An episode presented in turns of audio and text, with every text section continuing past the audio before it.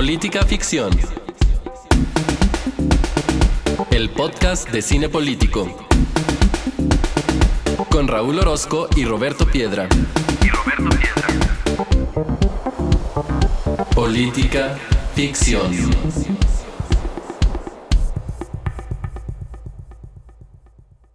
Bienvenidos al episodio número 61 de Política Ficción, el podcast en el que semana a semana vemos una película y venimos a platicarla con ustedes en clave política. Yo soy Raúl Orozco y me acompaña como cada semana Roberto Piedra. ¿Qué onda Roberto? ¿Cómo estás? Bien, bien. ¿Tú ya listo para comentar el infierno? ¿Se acuerdan que la, semana pasada les habíamos dicho que eso íbamos a ver? Pues eso vimos. Si no la han visto, pues está en Netflix, todavía pueden ir a verla o escuchar el episodio e ir a verla. Es una película que ni tiene spoilers, ¿no? Yo creo que no, y digo, creo que ni la película los tiene y además después de 10 años está canijo. Hasta Sí, tu ¿no? hermano que no ha visto la película no se la vamos a Sí, quemar. nomás aquí. hay dos mexicanos que no han visto el... Bueno, no, ya nomás queda uno. Ya nomás queda uno en todo Ya este nomás país. queda uno porque había dos mexicanos que no habían visto el infierno, que no la vieron en su momento y, y después tampoco, que eran Raúl Orozco y Héctor Piedra, mi hermano mayor, a quien le mandamos un saludo, claro que sí. Y pues ya que Raúl la tuvo que ver, pues ya nomás aquel güey no la ha visto. ya nada más queda uno. De los dos que me quedaban, ya nada más me queda uno, uno, uno. Es correcto. ¿Y qué onda? ¿Por qué nos pusiste a ver esta película, Piedra? ¿O qué? Pues, ¿cómo que por qué? O sea, tiene un, un montón de temas, pero antes de, que, de empezar con los temas, ¿te gustó a ti? Fíjate que sí me entretuvo y sí me divirtió. Ajá. Hay algunas cosas como, como que tengo que decir particularmente sobre, por ejemplo, el personaje del Benny, que es el de Damián Alcázar. Creo que pues yo ya había visto La Ley de Herodes, fue la película con la que abrimos este bonito proyecto que les gusta a todos ustedes que se llama Política Ficción. Y el personaje me recuerda mucho a, ¿cómo se llamaba aquel vato? Varguitas. Ah, Varguitas. Me recuerda mucho, pero creo que si no hubiera tenido esa referencia, el personaje del Benny se me hace, en, representado por Damián Alcázar, se me hace un muy buen personaje y no digamos de quien para mí, no sé, bueno, creo que incluso para el público en general, por lo que he visto, quien se roba la película, que pues es eh, Joaquín Cosío en el papel del cochiloco. Sí, en su momento el cochiloco era como la sensación. ¿Y crees que ha envejecido bien la película? Yo creo que sí, fíjate, no sé qué piensas tú, pero pues ya han pasado 11 años, eh, yo no la sentí y que haya envejecido mal. Desafortunadamente el país es el que, el que ha envejecido mal, pero no, no, no, no noté mucho eso. Digo, además como, ya ves, estos tonos sepias propios de las, de, cuando queremos ubicar A eh, México. a México, pues como que todavía hace que, que prevalezca ahí eh, actual, digamos. Fíjate que eso es lo que me gusta de la película y de las de Luis Estrada en general. eh, Creo que eh, Luis Estrada, no quiero decir que es el único, pero creo que sí es el que hace más evidente el México real. Ajá. Cuando veo la cámara de, de Luis Estrada, pues veo el lugar en el que vivo. A diferencia de otras películas que pues me son ajenas o en las que pues sale la torre latinoamericana o sale el zócalo o alguna comunidad eh, eh, rural apartada no sé dónde. O sea, cuando veo una película de Luis Estrada, específicamente El Infierno, creo que ese es el lugar, está como el meme de Leonardo DiCaprio que, se, está así tronando los dedos y diciendo, hey, yo conozco eso. O sea, los, las llanteras a pie de carretera, eh, las, el estanquillo, fuente de sodas, restaurante abandonado, eh, pin- con la pintura caída de la corona, de la tecate, de la sol. Carta Blanca, Carta este caso. Blanca. Saludos a Carta Blanca. Carta Blanca. También hay un estanquillo de la corona cuando se ¿Ah, sí? estacionando del lado derecho. Está ahí. Ah, de ese no me acuerdo. O sea, eh, las carreteras son las carreteras, los pequeños pueblos son los pequeños pueblos, eso, eso me gusta, o sea, creo que es alguien que, que pone un lugar que, con el que te sientes identificado. Cuando veo una película de Luis Estrada digo, yo he estado ahí, aunque no haya estado ahí precisamente. Ese es mi México mágico. Exactamente. Pues, ¿qué te parece, Roberto, si para contextualizar a la gente que pues creo que todo el mundo ya vio el infierno, de todos modos les comentamos un poquito sobre la película antes de, de arrancarnos y empecemos por decir que El infierno es una película de 2010 dirigida, como ya decíamos, por Luis Estrada y protagonizada por Damián Alcázar, en la que aparece, como también ya mencionábamos, Joaquín, Joaquín Cosío en un papel pues que creo que, es más, creo que a él ya ni le gusta, bueno, también a quien le, van a, le va a gustar que se refieran como un personaje suyo y no como su nombre, Sí, este, a Joaquín Cosío como el cochiloco, pero también salen varios miembros de lo que podemos llamar el Stradaverse, porque ahí hay varios actores que repiten consistentemente en sus películas. Es más, hay hasta un cameo de, que, me pareció muy interesante, hay un cameo de Mario Almara por ahí. Y bueno, esta es la tercera de cuatro películas de este amaciato entre Luis Estrada y Damián Alcázar, siendo la primera de ellas La Ley de Herodes, la segunda Un Mundo Maravilloso, de la que el otro día no nos podíamos nada más acordar el nombre, El Infierno y La Dictadura Perfecta. Perdón, y creo que se están preparando un nuevo proyecto que no sé cuándo va a salir, pero por ahí ya traen algo entre, entre manos. Y lo que vemos aquí... Así pasa, a veces, a veces también tosemos, creen que no tosemos, pero sí tosemos. También somos, somos humanos, aunque ustedes no lo crean. Nada más porque nos, nos escuchen a través de, de Spotify o Apple Podcast. Que somos digitales, no, también, Hay una persona que vive y que siente detrás de, detrás de ese... que ya le dio COVID, así que aunque me esté tosiendo enfrente, pues ya estoy más tranquilo. Exacto, y vacunado como ya asentamos en todo un episodio de este, de este podcast. Además. Pero bueno, nada más para cerrar con el asunto de la película, pues la película es evidentemente una sátira, una sátira de estos que le gustan tanto a Damián Alcázar como a Luis Estrada. Y como a nosotros. Y como a nosotros, exactamente, donde lo que vemos pues es la esencia de la sátira, que es combinar comedia con el comentario político. Y en algunos momentos, no sé si te pasó a ti, Roberto, ahorita igual lo discutimos, pero en algún momento se sienten burdos estas situaciones, en otras se sienten más, más bien armados. Sí entonces hay de todo, pero de que uno se va a divertir, se va a reír y va a identificar ahí cosas de su país, eso definitivamente va a suceder.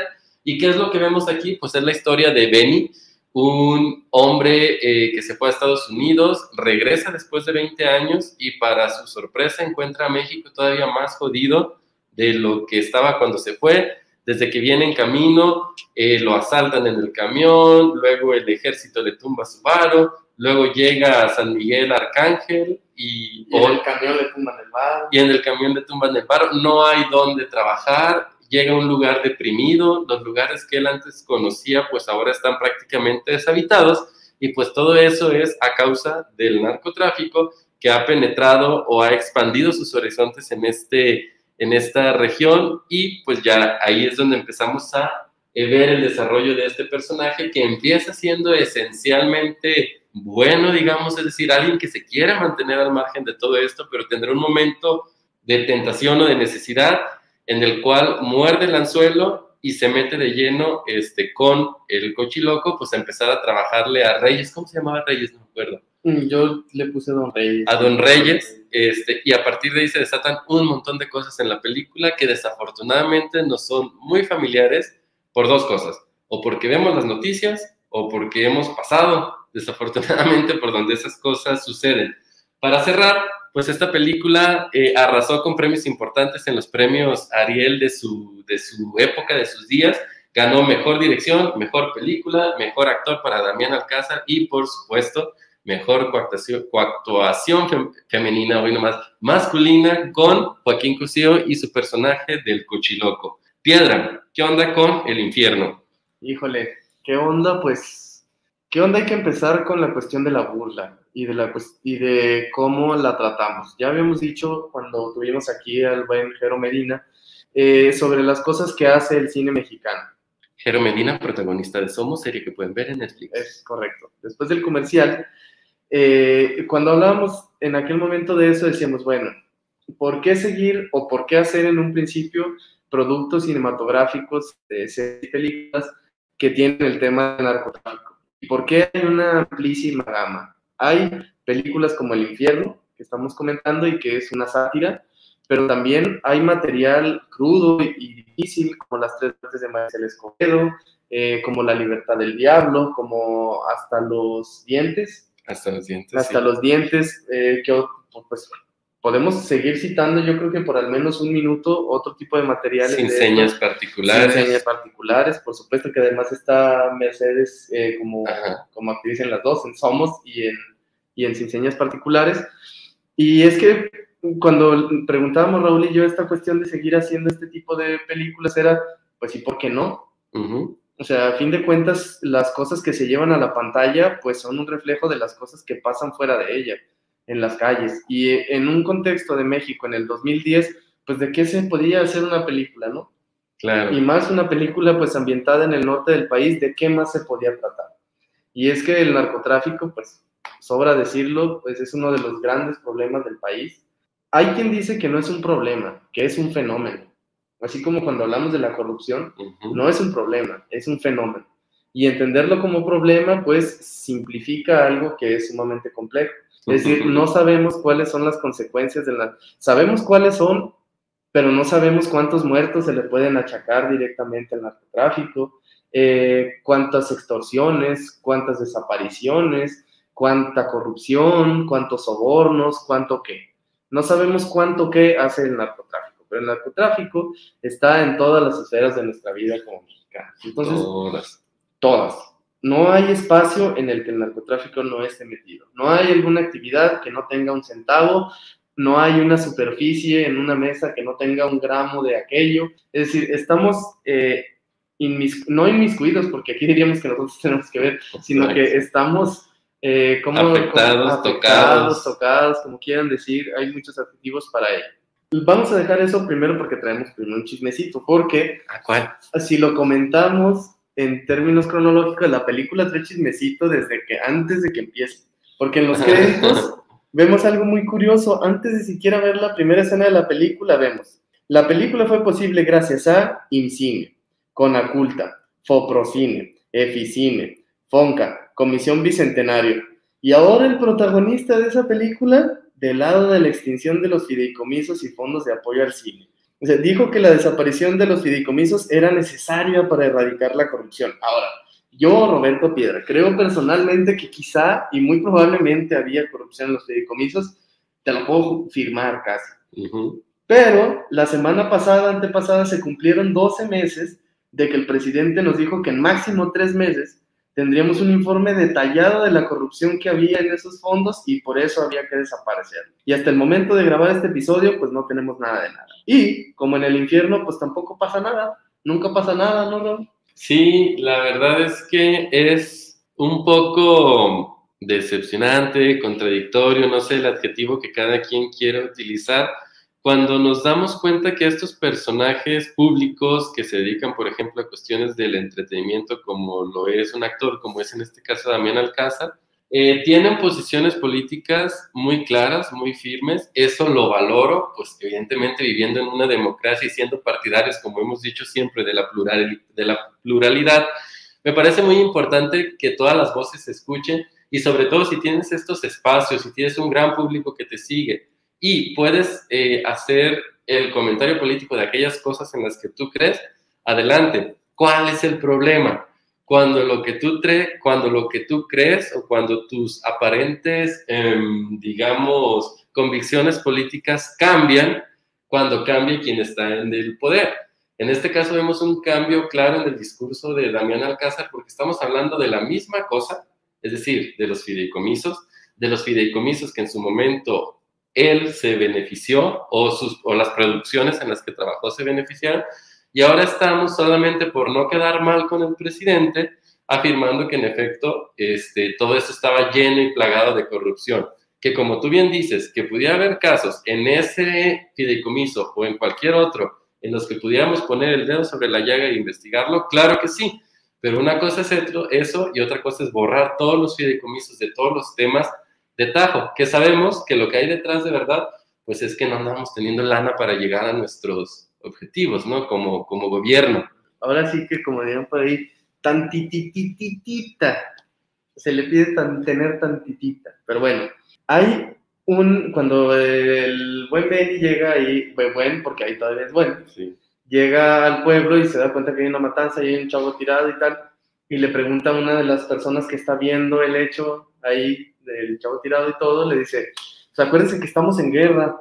¿Tú te acuerdas esa declaración y lo que vino después de calificar esto como una guerra? ¿Cómo tienes tú ese momento de la historia del país desde tu perspectiva? Mira, es, es muy raro mi caso porque en ese tiempo yo estaba en mis últimos años de estudiando la licenciatura en estudios políticos y gobierno de la Universidad de Guadalajara. Este, y siempre me mantuve como al margen de esos temas porque no era una situación de la que me gustara documentarme o informarme, porque tú sabes y el público debe saber que viniendo, por ejemplo, de un estado que durante mucho tiempo, todavía ahora, pero hay otros que han tomado ese lugar, ¿no? Que durante muchos tiempos, pues era como el referente del narcotráfico en México, como lo es Michoacán, pues de repente te quieres despejar de esas cosas, ¿no? Y ni los metes ni en tus noticias ni, ni en tu entretenimiento.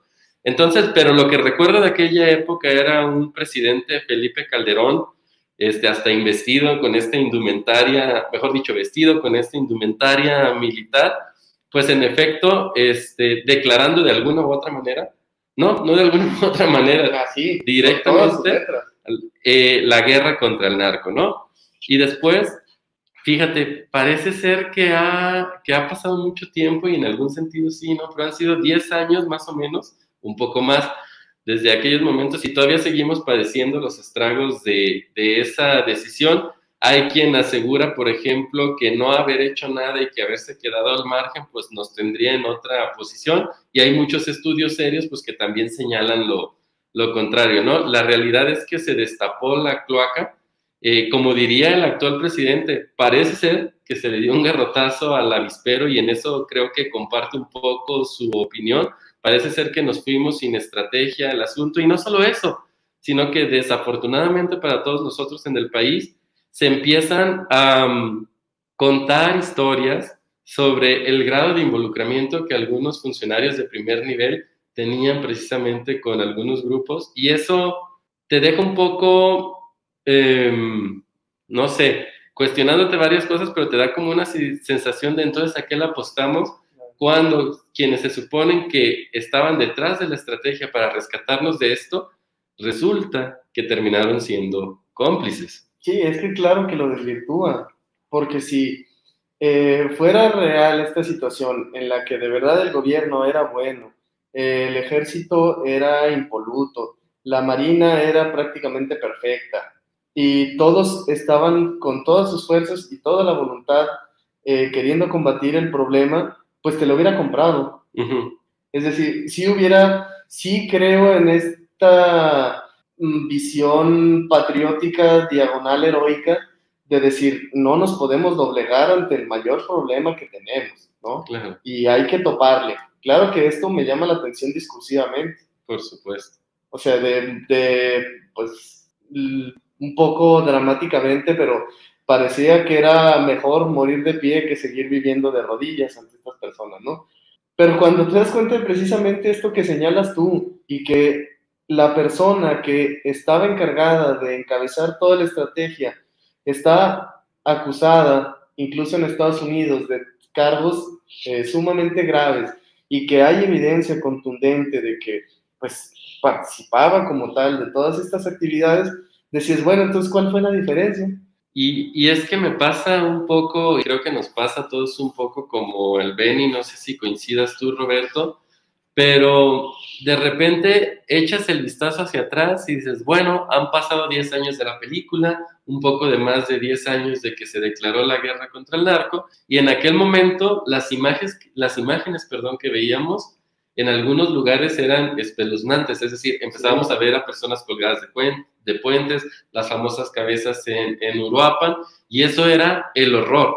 Y sigue ah. siendo incluso en estas fechas, pero los niveles a los que hemos llegado han hecho de aquella cosa tan grave, tan alarmante que era dos cosas, lo cotidiano y la segunda, algo que desafortunadamente ya no nos sorprende. Ahora, para sorprendernos necesitamos cosas más espeluznantes, desafortunadamente, porque nos hemos habituado a un tipo de violencia que en cualquier otro país yo creo que generaría terror y pues nosotros aquí estamos, aquí seguimos y pues tenemos que convivir con eso. Sí, y es que fíjate que a mí me tocó este, esta película y esos tiempos y el problema, se puede decir que lo más álgido en términos de, de terrorismo, si está bien dicho, pues, eh, en la temprana adolescencia tirándole a la pubertad.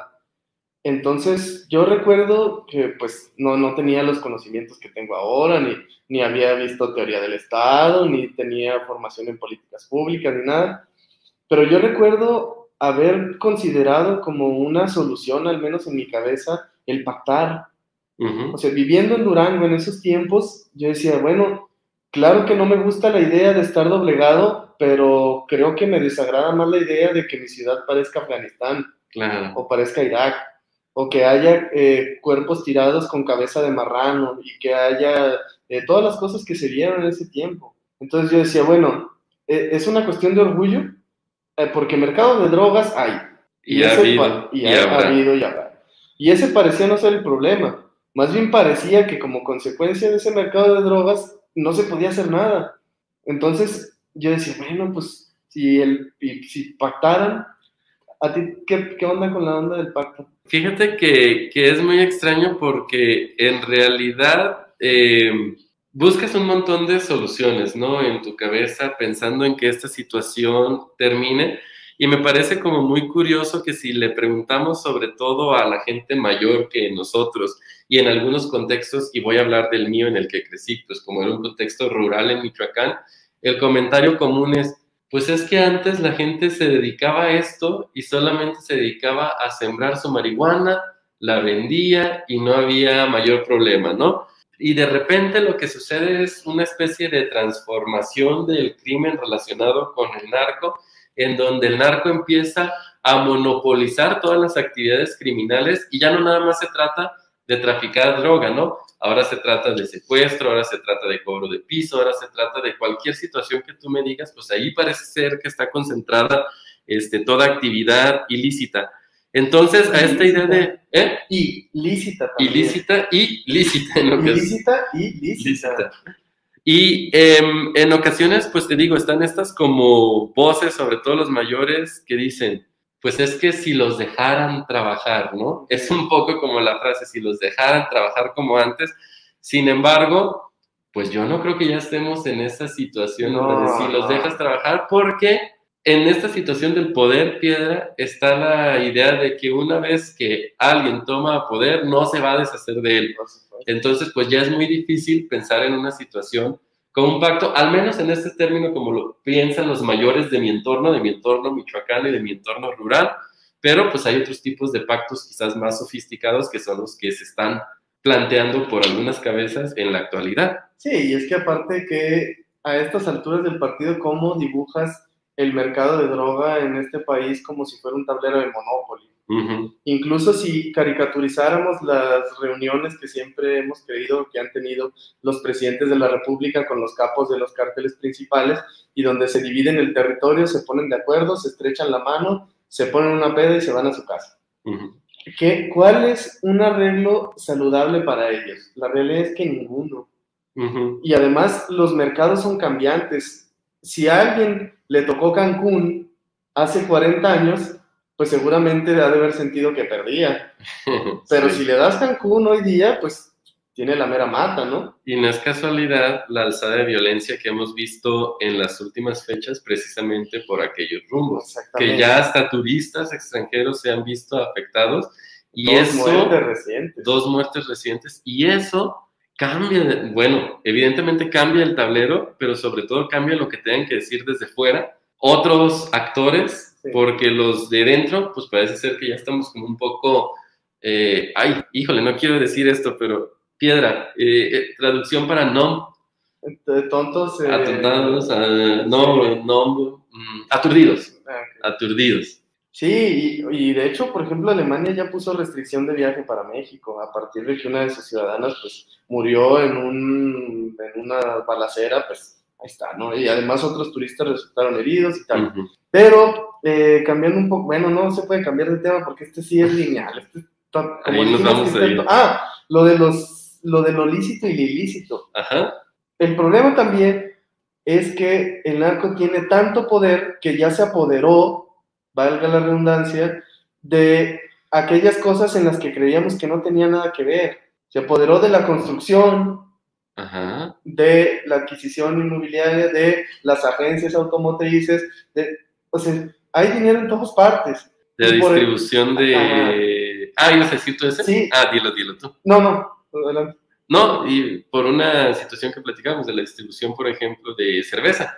Ah, esa iba a decir, precisamente, o sea, eh, es muy grotesco ver cómo los pequeños expendios de cerveza y las tienditas, vaya, e incluso las grandes cadenas comerciales como los Oxxos, cuando son deshoras o cuando hay ley seca o cuando, pues sí, en general esos dos casos. El caso es que cuando no se puede vender, uno siempre sabe cuáles son los expendios de los malandros y que ahí siempre le van a vender. Entonces, pues eso, o sea, entonces, ¿para qué existe la ley? O sea, si todos sabemos que los únicos que la pueden romper son ellos, pues entonces, o sea, ¿qué tendrían que decir los dueños de los pequeños expendios? Güey, pues nomás estás beneficiando a aquellos. O sea, mejor, pues, ¿para qué haces ley seca si toda la ciudad le va a poder comprar a ellos? Y yo, que sí necesito la lana, estoy sin vender nada. Que para empezar, ese concepto de la ley seca se me hace totalmente irracional, irracional anacrónico, inútil. A mí también, la ley seca me parece lo más estúpido. Aún en elecciones, decir, no, porque no se van a poner una guarapete. Pues, así, así tomamos las decisiones que tomamos, de todos modos. Imagínense. Oye, eh, Don Reyes, el capo mayor de la película, reprende al cochiloco y al resto y le dice al Benny, oye, tú no seas como estos, a estos, y señala al cochiloco y a los otros dos, a la muñeca y al, al huasteco, les dice, esto se les nota lo que son a kilómetros de distancia, hablando del estereotipo, la ropa, el comportamiento, la camioneta, la música, eh, pues prácticamente todo. O sea, en esa película y en la vida real, los que son se ven a kilómetros de distancia. ¿Te incomoda a ti la convivencia o la presencia de gente que se nota lo que es a kilómetros de distancia? ¿O cómo es que entiendes tú tu relación con tus conciudadanos de este perfil? Es muy complicado el asunto y es muy complicado porque pues yo he vivido mis 32 años de vida entre Guadalajara y entre Michoacán. Entonces, y aunque en los dos casos hay presencia pues del crimen organizado evidentemente, las características sí son un poco, sí son un poco distintas. En el contexto rural en el que yo crecí, pues veo, por ejemplo, la imagen del cochiloco como una imagen que me resulta familiar. Sí, el cacique de pueblo. Sí, este, y este personaje que incluso, eh, pues, y, y, voy a hacer todos los matices que se puedan, ¿eh? Este personaje que parece, y ahí la palabra clave es parece, incluso agradable, buena onda, alguien con que te puedes echar incluso una cerveza y cotorrear bien. O sea, es, es, es un tipo agradable, porque así los hay. Sí. Eh, este, pues, pues contrasta de repente con estas cosas cuando vas creciendo, porque uno pues convive desde niño con estas situaciones, cuando vas creciendo y pues sabes a qué se dedica cada quien y qué cosas hay detrás, ¿no? Y, en el caso de Guadalajara o en una ciudad grande o en un entorno urbano, pues sí es ligeramente distinto este asunto. Ahora bien, con la pregunta de si me incomoda o no, me incomoda tanto al punto, desafortunadamente, de que mis, no sé, mis actividades de entretenimiento o eso, las elijo en función de no ponerme en lugares en los cuales represente un riesgo hay lugares que representan más riesgos que otros, evidentemente, y no debiera ser así, o sea, yo pudiera tener la libertad de ir al lugar que quisiera, de ir a tomarme una cerveza donde quisiera, al restaurante fulano, al sutano, pero de repente, pues no te puedes dar esas, esas libertades y pues cuántas historias no hay de que, bueno, es que las hay en lugares que tienen la finta de, e incluso las hay en lugares que desafortunadamente, o sea, que no la tienen. Híjole, ya estamos en un punto en el que la gente dice, pues nomás que no nos pase algo, ¿no? Sí, fíjate que a mí, pues, a ver, somos conciudadanos todos. Así que, como dijeron, estamos en el mismo barco y todos tenemos los mismos problemas, pasamos por las mismas calles y tal. Pero lo que a mí me molesta es saberme que estoy en manos de alguien. O sea, saberme indefenso ante el comportamiento incógnito de cualquier persona que pueda hacer cualquier tontería. Y hay una escena muy clara en la película que tiene que ver con quien se cree, por ejemplo, dueño de una mujer, dueño así en ese sentido de la palabra. Está el Benny, está platicando con, con, ella y otro fulano llega y le pone una fusca en la que cabeza. por ser el huasteco. Ajá, exactamente. Después ahí se tienen que, que hermanar, pero antes de eso le pone una fusca en la cabeza este, porque se acercó a alguien que él considera que es de su propiedad. Y este y cualquier otro tipo de desplantes, ¿no? De los cuales pudiera ser eh, estar en el momento equivocado, a la hora equivocada, con la persona equivocada. Claro. Y hay cosas que ya son como eh, del entendimiento general.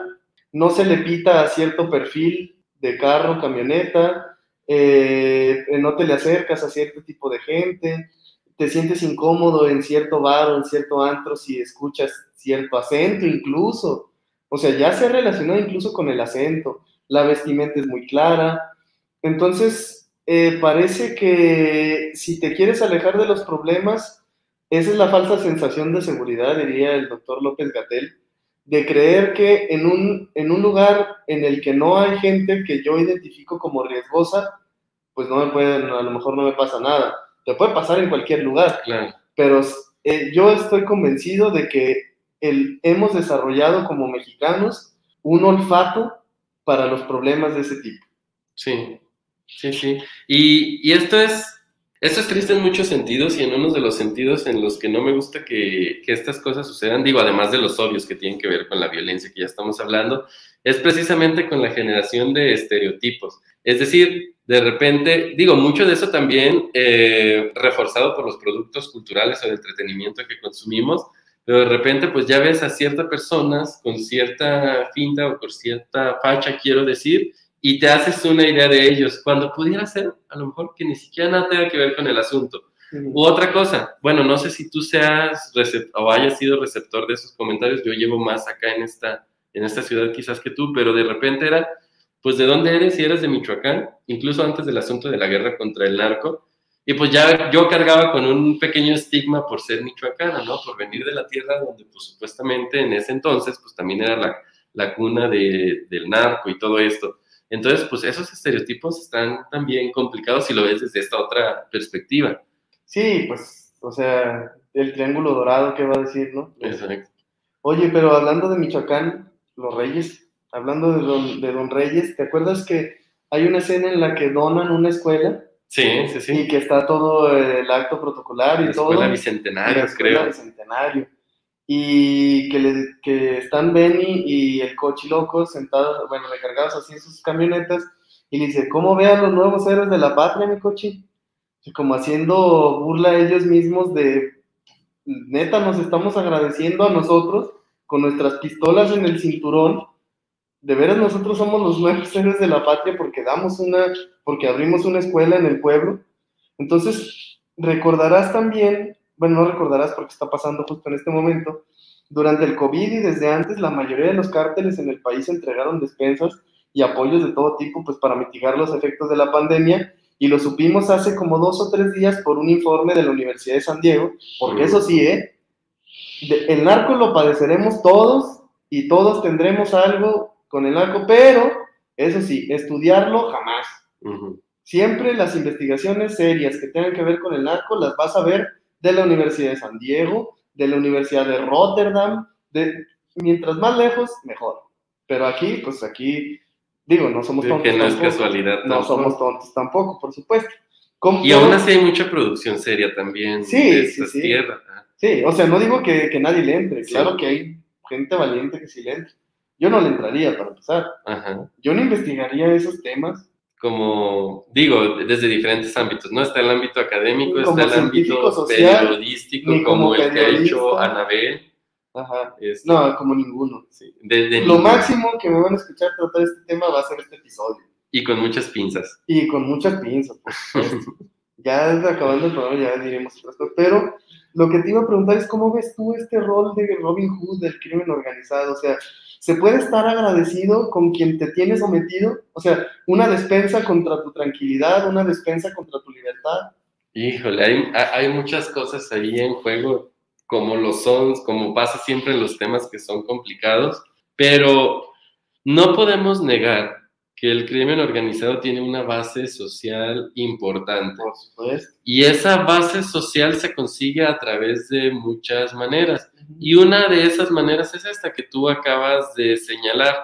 Y, y- es muy complejo porque, por ejemplo, em, estamos hablando de personas vulnerables en muchos sentidos. O sea, Sí. estamos hablando de vulnerabilidad económica, estamos hablando eh, de una situación a lo mejor de entornos de violencia, de entornos de violencia, de escolaridad baja pudiera ser, es decir, pobreza alimentaria. son situaciones muy complicadas en las que no sé si las propias circunstancias los orillan y eso no quiere decir que los esté justificando para nada, pero creo que en algunos de los casos puede no haber esta relación que tú has hecho, decir, ¿cómo puedo estar agradecidos con quienes de una u otra manera son eh, mis verdugos? Porque quizás, y solo quizás, ellos puede ser que no en todos los casos sean los eh, afectados directos, aunque todos lo somos, pero pueden no percibirse así, porque también hay una cosa que sucede, Roberto, que es la familiaridad de repente eh, con ciertos entornos, es decir, si tú naces en un entorno así, ya has crecido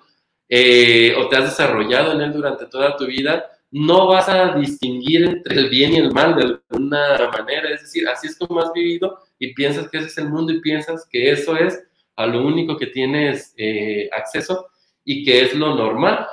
Es, bueno, sí, sí, iba a decir otra cosa, pero no. Me voy a autocensurar. Muy bien. Sí, es que es complejo. Claro que a quien no le hace falta una despensa dirá, güey, pues no le aceptes una despensa con la cara de fulano a esas personas que te lo están ofreciendo, pero necesitas el contenido de esa despensa. Lo que no debería de pasar es verte en la y para eso debería estar el Estado, para que no tengas la necesidad de tomar esa despensa, que la tuvieras por los medios legítimos y que no te la tenga que acercar eh, alguien de, pues, que se dedique a esa actividad, ¿no? De eso se trataría el asunto, básicamente. Y entendiendo que de alguna u otra manera, no, de cualquiera de las maneras, pues detrás de esa despensa, pues también hay sangre, pues. No, pues por supuesto, y sangre tuya, porque ah, eh, también lo difícil es que se conviertan las comunidades de este país, chicas y grandes, en un rebaño de víctimas del síndrome de Estocolmo. O sea, lo que es muy peligroso es que estemos, ya estamos eh, tomados, porque nuestra tranquilidad está tomada, porque las calles están tomadas, muchos de los negocios están tomados, la posibilidad de hacer un negocio, incluso antes de emprender un negocio, ya estás atado. Seguramente alguien algún día te va a caer a pedirte algo. Siendo o no siendo, porque también hay que decir que incluso aprovechándose pues de este temor, también puede llegar gente anunciándose como soy tal o soy de tal y ni siquiera ser, pero y distinguele si sí o si no. Exacto, ¿te la vas a jugar? Evidentemente no.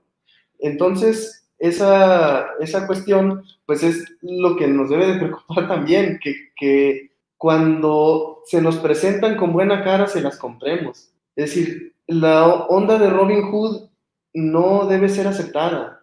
El bien es aceptado pues porque hay necesidad, pero debemos de estar conscientes de que no hay buenos y malos. Yo recuerdo que cuando se, un grupo criminal quiso entrar a otro en Durango y se hizo la guerra, recuerdo que la gente tomaba partido. Éramos de un equipo. No, no inventes, sí. No me parecía, no me parecía tan loco en ese momento, porque la onda era, a ver, pues es que los que ya estaban aquí nunca nos hicieron nada. Y parecía lógico porque decías, pues sí. O sea, nunca me pasó nada, nunca me secuestraron a nadie, nunca le pidieron derecho de piso a mi tía que tiene una tortillería. O sea, oye, de veras, pues vivíamos rete bien con el cártel X ah, no, pues entonces los malos sí son aquellos, y, los y, aquellos son los que eh, descabezan, y estos no hacían esto, aquellos son los que secuestran, estos no secuestraban. O sea, a ese punto de querer más a unos que a otros, cuando pues en realidad es el mismo negocio, son las mismas prácticas, ¿no?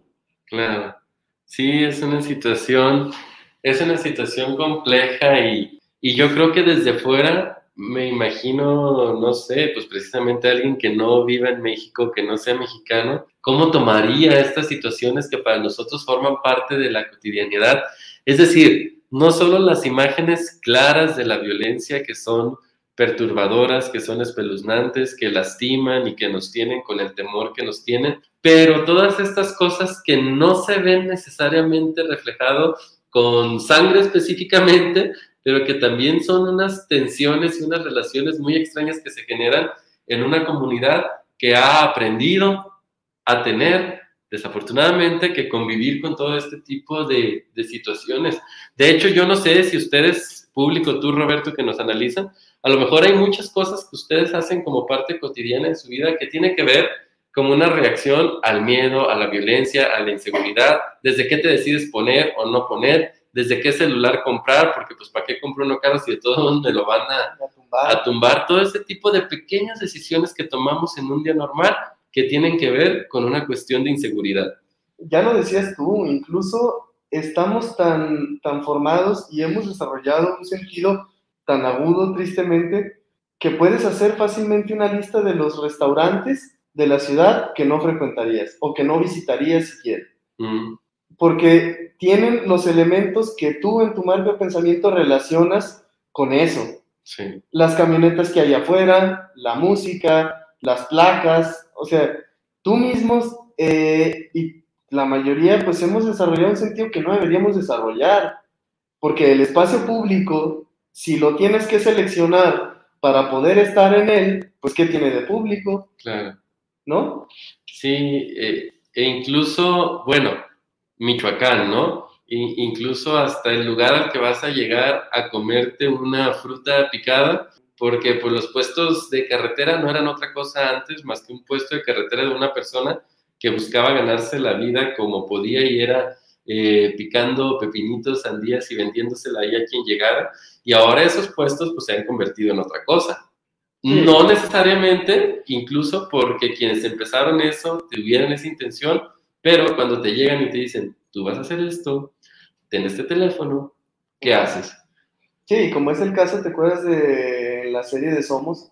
Ujú. El personaje, Ah, claro. el personaje de Mercedes que tiene, un, de hot dogs. que tiene un puestito de hot dogs, pero pues los hot dogs son lo de menos, o sea, ni siquiera va preparada para vender la cantidad de hot dogs que piensa vender.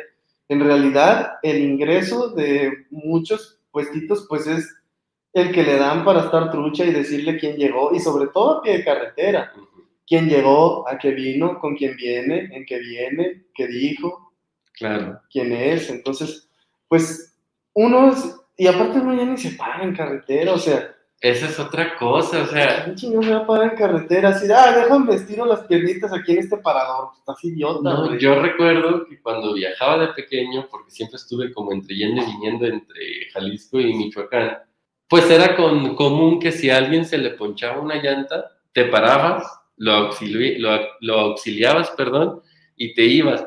Ahora no sabes si la persona que está parada en realidad está necesitando de ayuda o va a ser otro tipo de situación en la que te estás poniendo tú en peligro, pero también eso lleva al caso de que si la persona de verdad está necesitada y de verdad está buscando ayuda, mientras más tiempo esté esa persona ahí, es un algo. peligro para ella. Ah, y los ves así nomás de lejitos y dices, sí, traían un bebé. Ajá, Pero traigan un bebé o no traigan un bebé, te pueden hacer la misma chingadera. sí. Y pues, o sea, son cosas que no deberían. no Ellos o otros que se arrimen por tú estar también ahí en la, en la ayudada. Exactamente. Entonces todo eso puede pasar. Oye, ya decías tú que no querías justificar a las personas y allá vamos. A ver, Eh, hay varias frases. Pues Luis Estrada también sí se... Y, ¿Es el guionista? ¿O el guionista en su creo que él es también Sí. guionista, sí. Pues sí se... Siempre utilizamos esta palabra en este programa, la literalidad. Ujú, Se distingue por la literalidad. Sí, Y, y frases así como quieres que las entiendan, así te las mando. te las dice claro. Sí. Por ejemplo, en este pinche país no haces lo que quieres, sino lo que puedes. Ujú, O usted vio que sí anduve buscando chamba, mi chula, pero pues es que aquí no hay de otra. Y luego, los que no se fueron para el otro, ¿cómo cree mi coche que le dicen el bar? ¿Cómo cree mi Benny? Si los que no se fueron para el otro lado se metieron al business y se los cargó la chingada. Entonces, le podemos dar la vuelta las veces que queramos, encontrarle las explicaciones simplonas y no estructurales al asunto. Podemos decir incluso que el Nintendo es el que recluta a los sicarios en este país y toda la otra serie de disparates que podamos decir para explicar el problema, pero la situación de las oportunidades y la desigualdad van a seguir ahí, hablemos de ellas o no. Si quieres culpar al Nintendo, pues culpa al Nintendo, pero el fondo y la raíz están intactos mientras tú hables del Nintendo. Y mientras el narco es el, única, el único camino que tiene alguien, pues siempre habrá quien lo elija. Que hay gente que tiene otras oportunidades, pero aún así decide entrarle al narco por ambición y por avaricia y por sed de poder y por lo que sea, seguramente hay miles de esas personas. Pero lo que tiene que hacer un Estado, pues es asegurar de que el narco no sea el único camino para alguien, ¿no? sí. Sí, porque desafortunadamente, Roberto, para al- algunos es una situación empujada, como tú lo mencionas, que tiene que ver con una elección. Y todavía es más eh, terrorífico que para algunos ya ni siquiera es por elección y las historias sobre estas personas que se van y que hemos visto también ya representadas en el cine, no necesariamente porque hayan elegido, sino porque los eligieron y que ya no vemos desafortunadamente volver. Pero en cualquiera de los dos casos, la respuesta o la situación está orientada a lo mismo que decías tú. Es decir, ¿cuáles son las oportunidades que tiene un joven de 16, de 14, de 15 años este, para salir adelante en este país? Y la verdad es que son muy, la verdad es que son muy pocas y las causas son, son múltiples. Eh, sin embargo, bueno, o recordaremos, mejor dicho, por ejemplo, al actual presidente Andrés Manuel López Obrador, que en campaña tenía un discurso que iba orientado a que atendiendo las, las raíces del problema que tenían que ver con la pobreza, este, con la marginación, pues entonces la gente se iba a alejar de, de, todo esto. Y la realidad es que yo creo que nos encontramos en una situación en el país en la que no solo necesitamos eso, es decir, la política social que llegue a todas estas personas, siempre y cuando, y de eso tú eres especialista, siempre y cuando esté este, bien orientada, pues en algo ayudará, pero en una situación en la que estamos, también necesitamos otro tipo de políticas, por ejemplo, relacionadas en materia de seguridad, por supuesto, de fortalecimiento del Estado de Derecho, pero has dejado crecer tanto el asunto, y cuando digo has, o sea, me estoy refiriendo a todos los gobiernos, desde el actual y los anteriores, que cómo le pones freno a esa situación. Es decir, algunas personas dicen, bueno, pues pensemos en cosas, si aquí ya no podemos, pues pensemos en la intervención de otros países, ¿no? Y ya sabes, el asunto de la soberanía en este país y que sí y que no. Pero el problema es complicado porque tampoco crean que, que se va a resolver esa situación tan fácil cuando estamos hablando de que hay un gran mercado que está demandando estos productos y que estos productos están costando sangre y la sangre la estamos poniendo, como se ha dicho, en múltiples lugares, pues nosotros. Sí, pero también, yo sé que tú compartes esto, eh, la sangre la estamos poniendo nosotros, pero también la demanda. Ajá, sí. Y es algo que ya hablábamos cuando decíamos, lo cuando comentábamos la libertad del diablo, que es que a mí en lo personal me repatea el discurso de que en México se matan las personas porque en Estados Unidos consumen las drogas. Esta famosa y estúpida a la vez metáfora de hay trampolín porque hay alberca. Pero, eh, aquí en México se probó la droguita y encantó la droguita. O sea, hacernos las víctimas de lo que consumen en Estados Unidos es una total y completa falacia. Aquí México es un mercado de drogas inmenso, de los mejores del mundo. Sí, o sea, no, no niego la parte del consumo interno, más bien me refería a esta parte que tiene que ver con, con el discurso de la intervención, como que ahí lo até, pero fíjate que de todos modos creo que hay, que hay una situación que, por esto que voy a decir, no quiere decir que el consumo interno sea cosa menor, pero incluso en la propia película, si recuerdas, hay un momento en el que dicen que... Don Reyes lo regaña, ¿no? Sí, que ahí pues es el menudeo es como para los chicles, ¿no? Que el verdadero negocio está en sacar la droga del país. Y a ver, sí, sí, sí, e incluso me estoy acordando de una situación que tiene que ver con los intermediarios. También te acuerdas que dicen, bueno, es que cuando Mario Almada, precisamente cuando después de que aparece Mario Almada, que dice, bueno, es que Mario Almada, que es un intermediario, saca la marihuana, creo que era marihuana en el caso de él, no me acuerdo, en un precio muy barato y él la vende 10 10 este, veces más cara. Y lo mismo sucede, según he leído, este, eh, cuando la droga tiene un precio aquí, pero cuando la sacas, pues ya incrementa su valor de manera exponencial. Sí, y también en ese mismo discurso es cuando Don Reyes le dice al Benny que lo advierte, oh, sí, ya va a trabajar usted para mí, bienvenido a la familia y tal, yo quiero mucho a mis empleados y tal. Y le dice, nomás no ande consumiendo esas porquerías que vendemos, porque ya lo dijo el Papa, hacerse daño y meterse cosas al cuerpo es pecado mortal. Claro. Entonces, pues ahí está también esta cuestión eh, muy curiosa de cómo conviven en la misma persona toda la fe religiosa del mundo y todo el mal, la violencia y la perversidad que alguien puede tener, porque don Reyes, pues él no se mete esas cochinadas porque dijo el Papa que es pecado mortal, pero al mismo tiempo mocha manos, mocha manos eh, usa motosierras contra las víctimas, ¿no? Les corta la lengua, entonces O sea, ¿cómo conviven en, el, en la misma persona estos dos mundos, no? Y es real, o sea, es totalmente real. Sí, sí. Incluso hay grupos. La devoción. Sí, hay grupos que lo tienen, digamos, como parte de sus valores. Sí. ¿Cómo conviven los valores cristianos con los valores del crimen organizado? No tengo idea. Y ese grupo al que hace referencia, pues el pilar es la religión y las escrituras. Sí, sí, sí. Entonces es algo bien curioso. Pero, eh, pues ya, con el final del episodio también vamos a llegar al final de la película. Y Luis Estrada, pues como que tiene eso, ¿no? Eso, eso le reconozco que es eh, la intención de siempre dejarte, eh, pues como en pausa, como con un saborcito de boca no deseable. ¿Te acuerdas que ya lo decíamos con la onda de la ley de Herodes? Pues que Varguitas cuando ya se lo iban a chingar y estaba encima del poste y todo, Sí. pues resulta que pasan ahí ciertas cosas. Lo que ves es al cabrón dando un discurso en la Cámara de Diputados. Y acá lo que ves es pues el desenlace que todos parecía que iban a tener. Todos tienen pues lo que dijo el cochiloco, tarde o temprano se los carga la chingada, es una vida efímera, pero vemos que el ciclo de la violencia se reproduce, porque el diablito entra a la bodega y se chinga unos vatos y en eso termina la película. Entonces, pues es, es el mensaje desesperanzador, que la violencia cuando se vuelve un ciclo, pues se comporta como tal, ¿no? Entonces se reproduce, si no en la misma persona, en su entorno, y si no es en el entorno, en otro, pero parece que es como un virus que no se puede erradicar. Yo pensé que ibas a hablar de esta escena a lo thriller de Michael Jackson en la que de repente ¡pum! nada más vemos que se levanta la mano de la tumba y sale, y sale el Benny. Pero bueno, es, ahí empieza el desenlace este Ajá. que mencionas.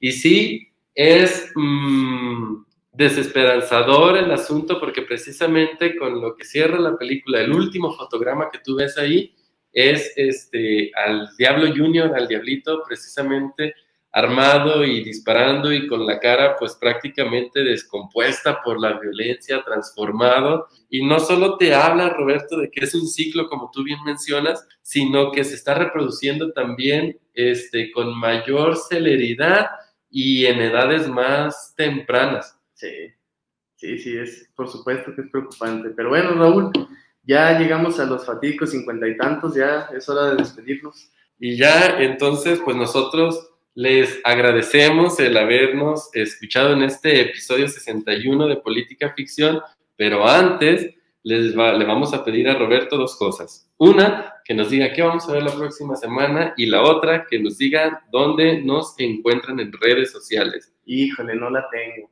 No tienes todavía No la te película. creas, claro que la tengo, ya hasta, ya hasta la vi, la comenté. ¿Cuál es? Vamos a ver una de las Dune, otra películas. vez. No, no, ni que me pagaras, güey. No, vamos a ver una de las películas que más me gusta ver. No es de mis películas favoritas. Es de juicio. No, ¿No? Está, Ah. quieto, tú. No, no, no es de juicio, ni de teatro, ni de musical, ni de deportes, ni de las cosas que me gustan ver. Ni de la Segunda ¿qué Guerra Mundial. ser? Va a ser, te digo, no es una de mis películas favoritas, pero es de las que más me gusta ver porque me hace sentir bien. Es de esas, como dirían los gringos, es un comfort show. Space es un comfort movie. No, ¿Cuál? no, te voy a, te voy a seguir diciendo cosas hasta que dejas de interrumpirme, güey. Ah, creo que ese es el problema. Sí, Échale. ese es el problema. No, vamos a ver The Green Book. Ah, ya, sí, sí, ganadora del Oscar. Ganador del Oscar. Inmerecidamente. Ah, cabrón, ¿por qué ya vamos a tener problemas desde ahorita? Ya, pero nos damos Fíjate. un tiro en su momento. Sí, ya no lo vamos a dar, pero miren, les anticipamos que la decisión era difícil.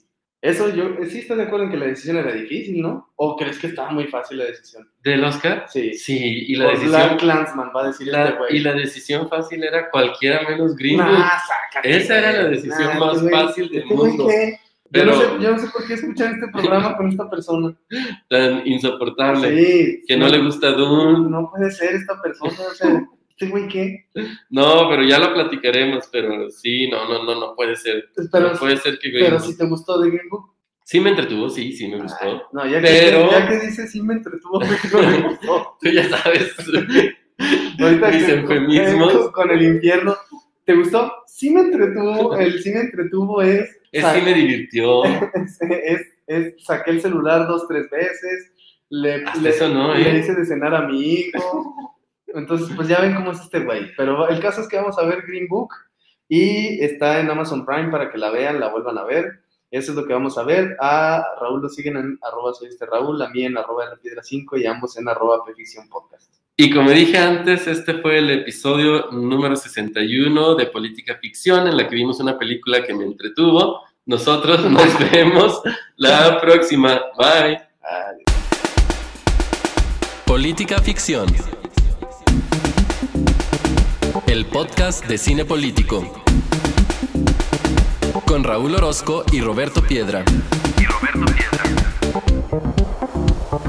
Política Ficción.